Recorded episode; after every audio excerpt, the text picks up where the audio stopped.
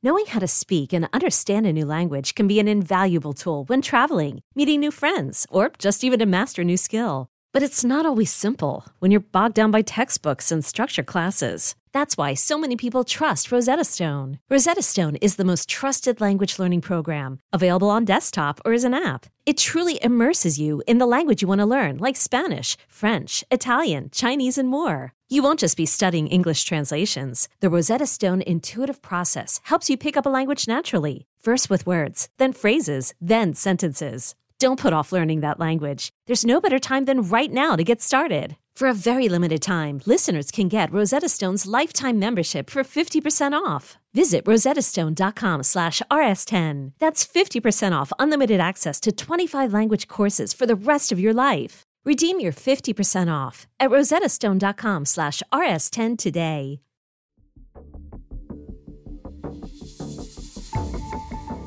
There's no Grim Reaper that just comes out of the middle of the night, headless horseman, and just shoots your son. Your innocent son ain't never done nothing to nobody in his life. No. Two different handguns, and you shooting seven to ten, possibly more, multiple times. That was personal. It will take one person that has not said anything yet, that has been thinking about saying something, that knows exactly what has happened here, to have a conscience. God is waiting for you. He's waiting for you to do the right thing.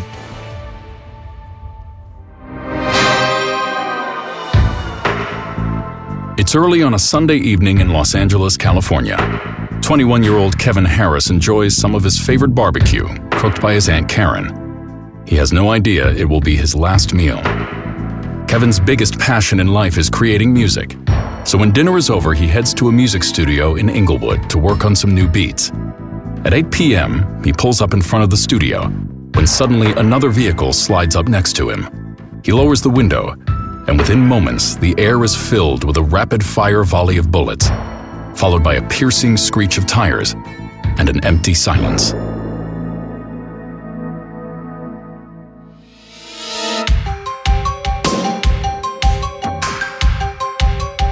I'm Steve French, and this is Unsolved Mysteries Ambush in Inglewood.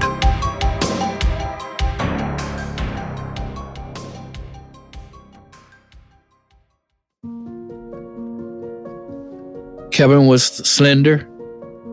Most people that encountered him, whether female or male, they would say he was easy on the eyes. So he was a very handsome young man, very special spirit. Kevin Harris Sr. and his now ex wife, Catherine, cherish fond memories of their only son, Kevin. The adoring parents always made sure that he was raised on the straight and narrow.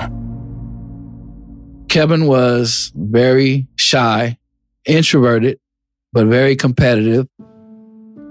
He loved basketball. He was a good baseball player as well, but basketball was his forte and very loving, baptized Catholic, give you the shirt off his back and very respectful to his elders. Never been in a fight in his life. Loved to play, very serious as well, especially with his music material, and was on his way in the music industry. His dreams were sky high till this happened. While still in his teens, Kevin discovered he had a passion and talent for creating rap and hip hop music tracks. By 2009, when he turned 21, Kevin had sold one of his songs to Ice Cube, and other music legends like Rihanna and Snoop Dogg were beginning to take notice of this promising new music producer. I got to see like his interest in in his talent towards music just gradually grow over time. Jameek Parsons is Kevin's close high school friend. We pretty much shared the same friends. We were just like regular, like goofy kids. We laughed at the silliest of things. And as we went through high school, he started becoming more known for like, oh, he makes beats. So he would connect with other peers that would be into music or rapping and, you know, the upperclassmen. He would hang out with them in terms of, of music, but in terms of his core friends, we were just a bunch of goofy kids just going through high school. Like a lot of rap and hip hop artists, Kevin came up with his own stage name, and he was known in the industry as Track Bully. Kevin's nickname, track bully, he just picked it up. I didn't really like ask him like, oh, like why? I think it was just more so of like a thing like in terms of him like just dominating the beat. Personality wise, he was a sweetheart at heart. He was very innocent. Like we we looked at him as like the little brother in the group. The best word to describe Kevin was pure. I never really saw him in conflict with anybody. He was just like a bright light. Like he was just very, very innocent. In the fall of 2009, Kevin's innocence would be shattered in the most brazen and senseless of violent acts. On September 20th, 2009, it was a Sunday, and Kevin was heading to a recording studio located on 118th Place in Inglewood, just west of Crenshaw. Special Agent Sean Sturley works in the Los Angeles office of the FBI. When he arrived at the studio a little bit after 8 p.m. that night, before he could even get his car out of reverse and get it parked on the curb, a dark colored sedan, possibly a Honda or a Toyota, pulled up next to him. Approximately five seconds passed, and there might have been words exchanged between the two. Our witness couldn't hear it. Anything was far enough down the street where could not hear that, but then saw and heard a volley of gunshots into Kevin's vehicle. And then the dark colored sedan sped off westbound down 118th Place and out of sight. Kevin and Catherine Harris soon get the phone call every parent dreads. Sitting on my couch in front of our big screen TV. And then I get a phone call at 920 asking me, Kevin, are you at the hospital? And I said, no, why? What happened? Kevin's been shot. I said, is he alive? I think so. He tells me Centinela Hospital, Inglewood. We jumped in the car. We ran every light. And we go into the emergency room. Want to know where our son is. And the surgeon comes out and says that he has expired. And we hit the ground. We hit the ground. We hit the floor. They wouldn't let us see him because his body is evidence. Did I want to see our baby shot up like that? No. Kevin Sr. remembers the last moment he saw his son alive. I didn't speak to him. I just opened the door before I went to work, and he was laid in the bed in a fetal position. That's the last time I saw him, other than at the mortuary. I didn't get to say goodbye. I didn't get to say anything. They ripped our heart apart. I didn't even want to live anymore. I wanted to be right where he was. I didn't want to go on. The tragic news also reaches Kevin's friend, Jameek.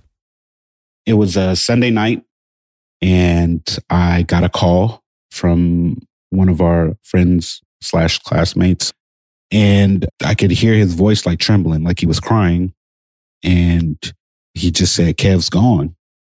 And I was, you know, you hear it and you kind of like, it didn't register. So I was like, wait, what, what are you saying? And he said, Kevin's gone. My mind was just split into like a million pieces. It was just like, like, how could it happen? Then we went straight to the site, to the studio, to the street. Car towed away, glass swept up, no blood, no nothing. So, unfortunately, all kind of thoughts go through your mind, like, why was this cleaned up so quick? Were the police involved? Who did this? His mother's there picking up glass and putting it in her purse. That's how much uh, shock she was in. The street that this happened on, very nice homes, nice lawns, very nice neighborhood. The studio was in the garage, but state of the art studio. Literally, he'd sleep there sometimes, but I would know where he was. A drive by shooting in Inglewood, California immediately suggests a gang related hit. But according to everyone who knew him, Kevin had no gang ties. Through 50, 60 interviews of people that knew him, from his parents, his closest friends, on to people that didn't know him very well, it was amazing. The things we found out about what a good person Kevin was no gang affiliations, no, no violence, no enemies, any of that stuff. His parents did a phenomenal job of raising him.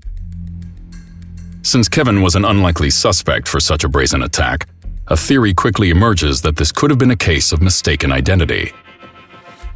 The area where the studio was, even though, you know, in that neighborhood right around there is actually a very nice area, it's still considered part of the Imperial Village Crips territory, which there was an Imperial Village Crip gang member with a green Camaro, very, very similar to Kevin's.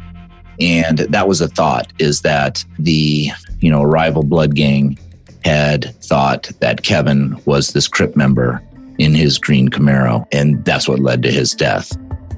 From running down all the leads we had on that, talking to that gang member, and members of the rival gang, you know, I think we were really confident that that was not the reason that Kevin was shot. It was not a, a mistaken identity. Kevin's green Camaro is processed for evidence. They find his laptop containing the music work he was so passionate about, but it doesn't lead to any clues.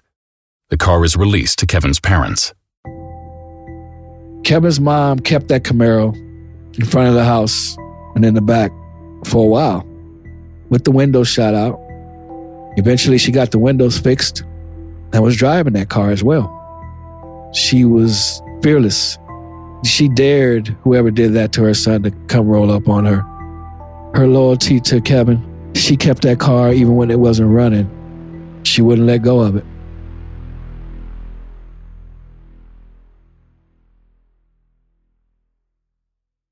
Hey, Unsolved Mysteries listeners. I'm here to tell you that there's no reason to panic the next time you're searching for the perfect gift. Now you can use gift mode on Etsy. Gift mode on Etsy takes the stress out of gifting so you can find the perfect item for anyone and any occasion. It's easy. Just tap or click gift mode on your Etsy app or Etsy.com. Then answer a few short questions about who you're shopping for and what they like. And gift mode instantly gives you curated gift ideas based on hundreds of personas. There's a lot of pressure around gifting. I usually have a hard time thinking of gift ideas for family members, and sometimes I get super stressed trying to find the perfect thing. But now with gift mode on Etsy, I can search hundreds of gifting personas and find so many incredible items. And I actually just found the perfect gift for my fitness fanatic sister. Now it's simple to find gifts made by independent sellers for all the people in your life. So whether you need a housewarming gift for the new homeowner or a birthday present for the pickleballer, Gift Mode has you covered. Need to find the perfect gift? Don't panic. Try gift mode on Etsy now. Are you ready to shop? Rakuten's Big Give Week is back.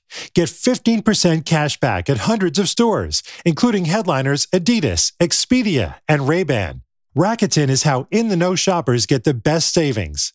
They shop the brands they love and earn cash back on top of deals. During Big Give Week, May 6th to May 13th, the cash back rates are even bigger. I'll be shopping for travel deals and home electronics. You can save on everything you need for summer, like clothing, outdoor gear, and travel. Join today for free and get an extra 10% cashback boost. That's an extra 10% cashback on top of Big Give Week's 15% cashback. You won't see higher cashback rates than these. Go to Rakuten.com or download the Rakuten app. R A K U T E N. Shoppers get it. In the search for leads, police check a security camera at the location of the shooting, but it's a dead end. They also undertake a massive neighborhood canvas. It was still early in the evening when he was shot, so someone had to have seen or heard something that could be helpful. There were a number of people who heard the shots and then heard a car speed off westbound down 118th place.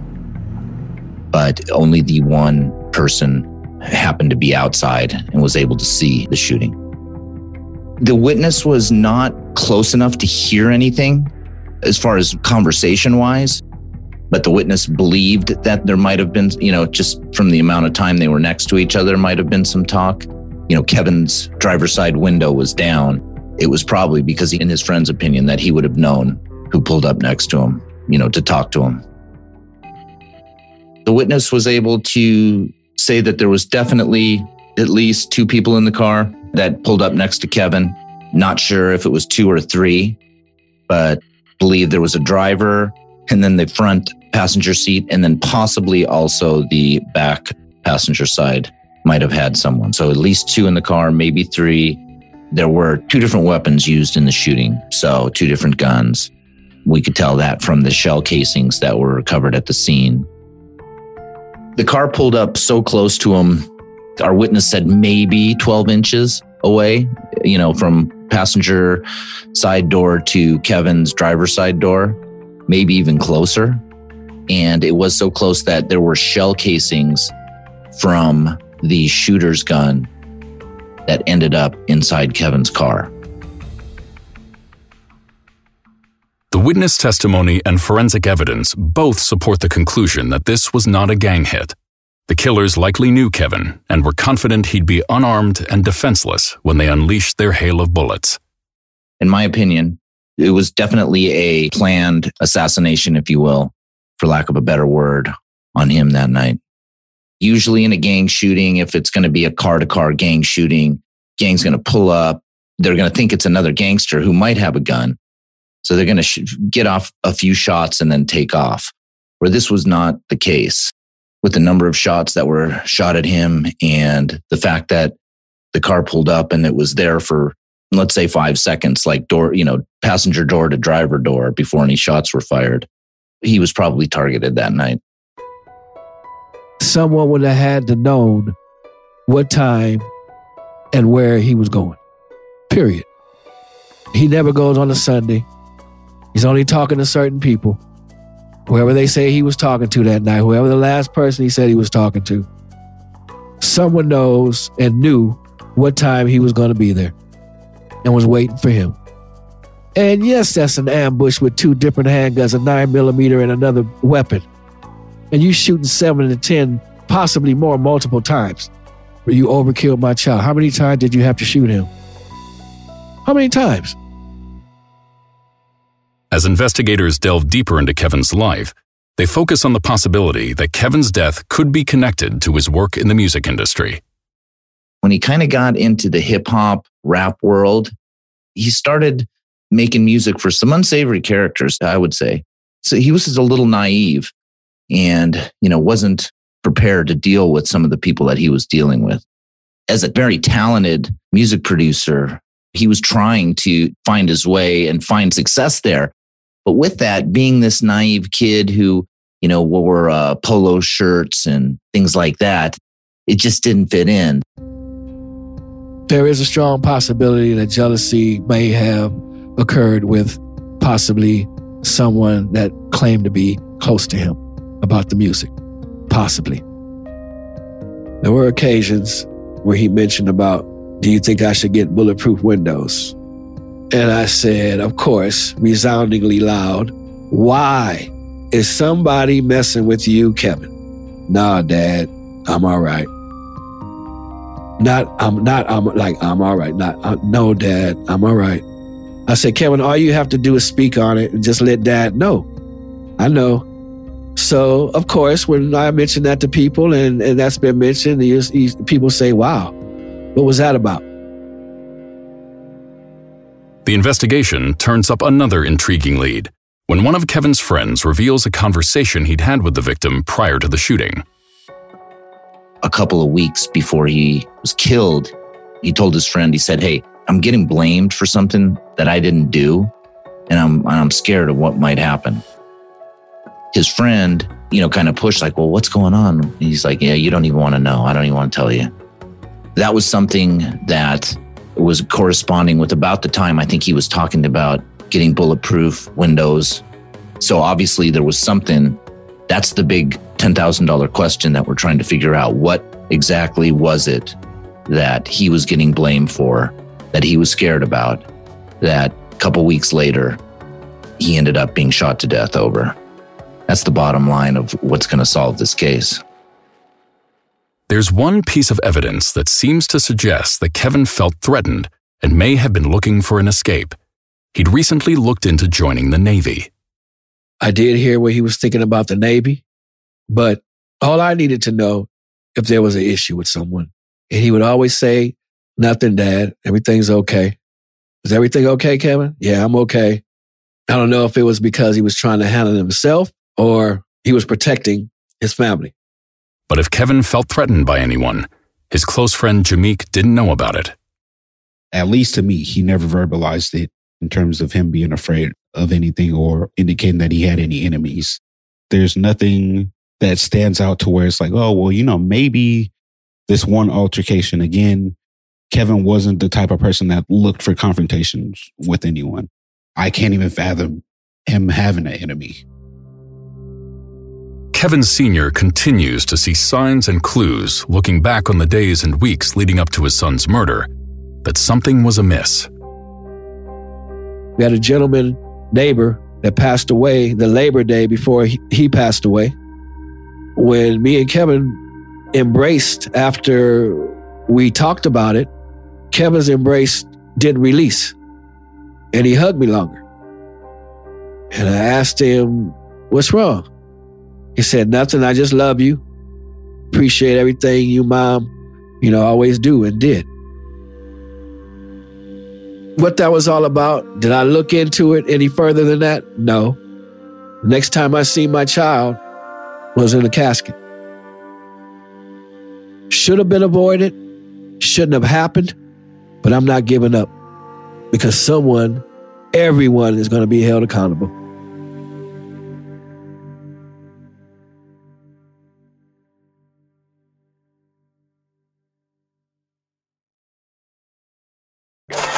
Young man murdered more than eight years later. His killer is still on the loose, and his parents won't let this case go. Thanks to their persistence, the FBI is now involved. In 2015, six years after Kevin's murder, the FBI is enlisted to help police with the investigation.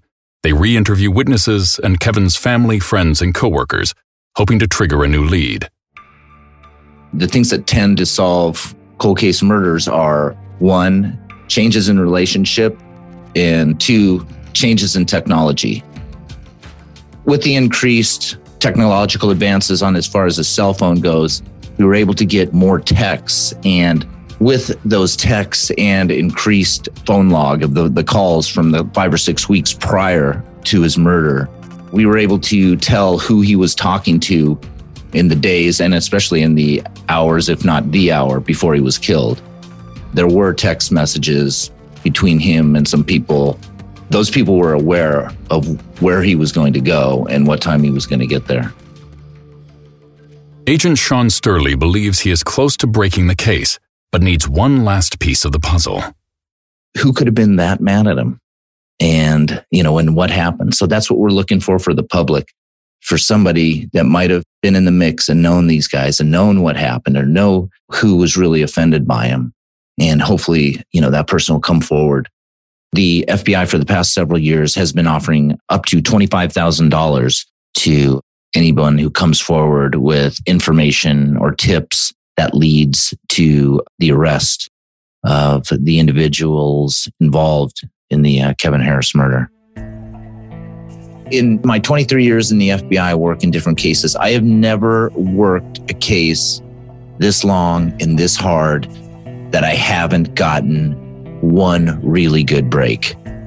And it's been mind boggling sometimes you just have evidence falling out of the sky. You know, you walk out of your house in the morning, you're going to get hit with evidence, right? You can't help but put the case together. This one has been the exact opposite, just digging, scratching, digging, scratching. And our big break has not come. So we're due. This is the most personal I've ever taken a case ever in my 23 years.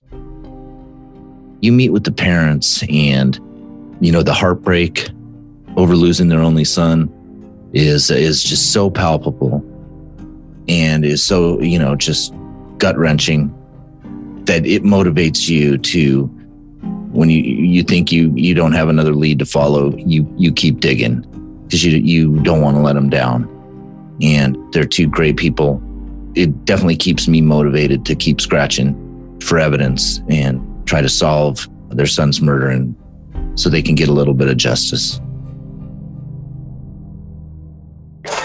For the Harris family, there is a pain worse than losing a child. It's the heartache that deepens by time and no answers. Eight and a half years after their son, Kevin Robert Harris, was murdered, and still no arrests. Today, Kevin's family is left with vivid memories, especially of their son's funeral, which was a powerful testament to the love and respect he earned from all those around him. The service was held at Harrison Ross Mortuary. Gave the eulogies there. The last thing I said was the butterfly has left the cocoon. And I went over there and uh, kissed him. And I wasn't rushing closing the casket on my son. I took my time. That was the hardest thing I ever had to do in my life was to close him in there. The thing that that stands out the most to me, and it still gives me chills to this day, is just the last moment. Like when you walk out of the funeral home and knowing that I would never see him again. And it finally like registering like this is the last time that you get to see him. That's the thing that stands out to me to this day. It also gives me, sadly enough, it gives me the thought of cherishing life because you never know the last time you see somebody. So I always keep that in the back of my mind, but that's the one thing that stands out the most. Just knowing like I'd never see my brother again.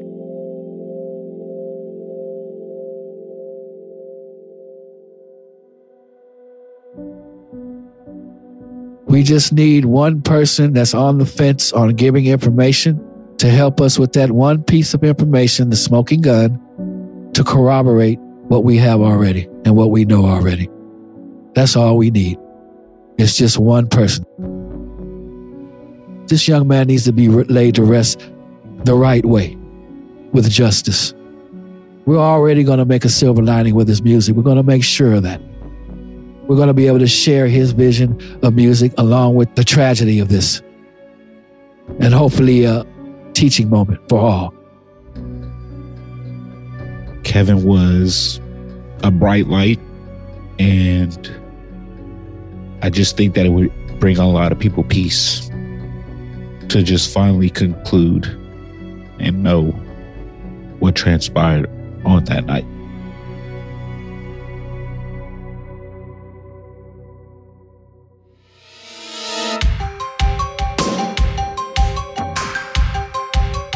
Kevin Harris was shot to death on September 20th, 2009, in Inglewood, California.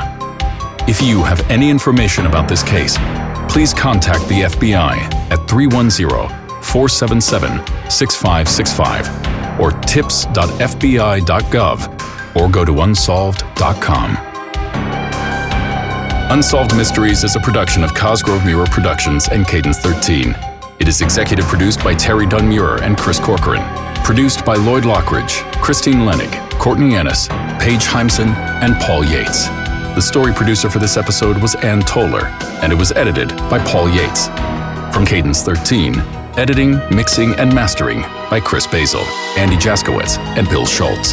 Production support by Sean Cherry and Ian Mont. Artwork and design is by Kurt Courtney. Publicity by Josephina Francis and Hilary Schuff. The original theme music was composed by Gary Malkin and Michael Boyd.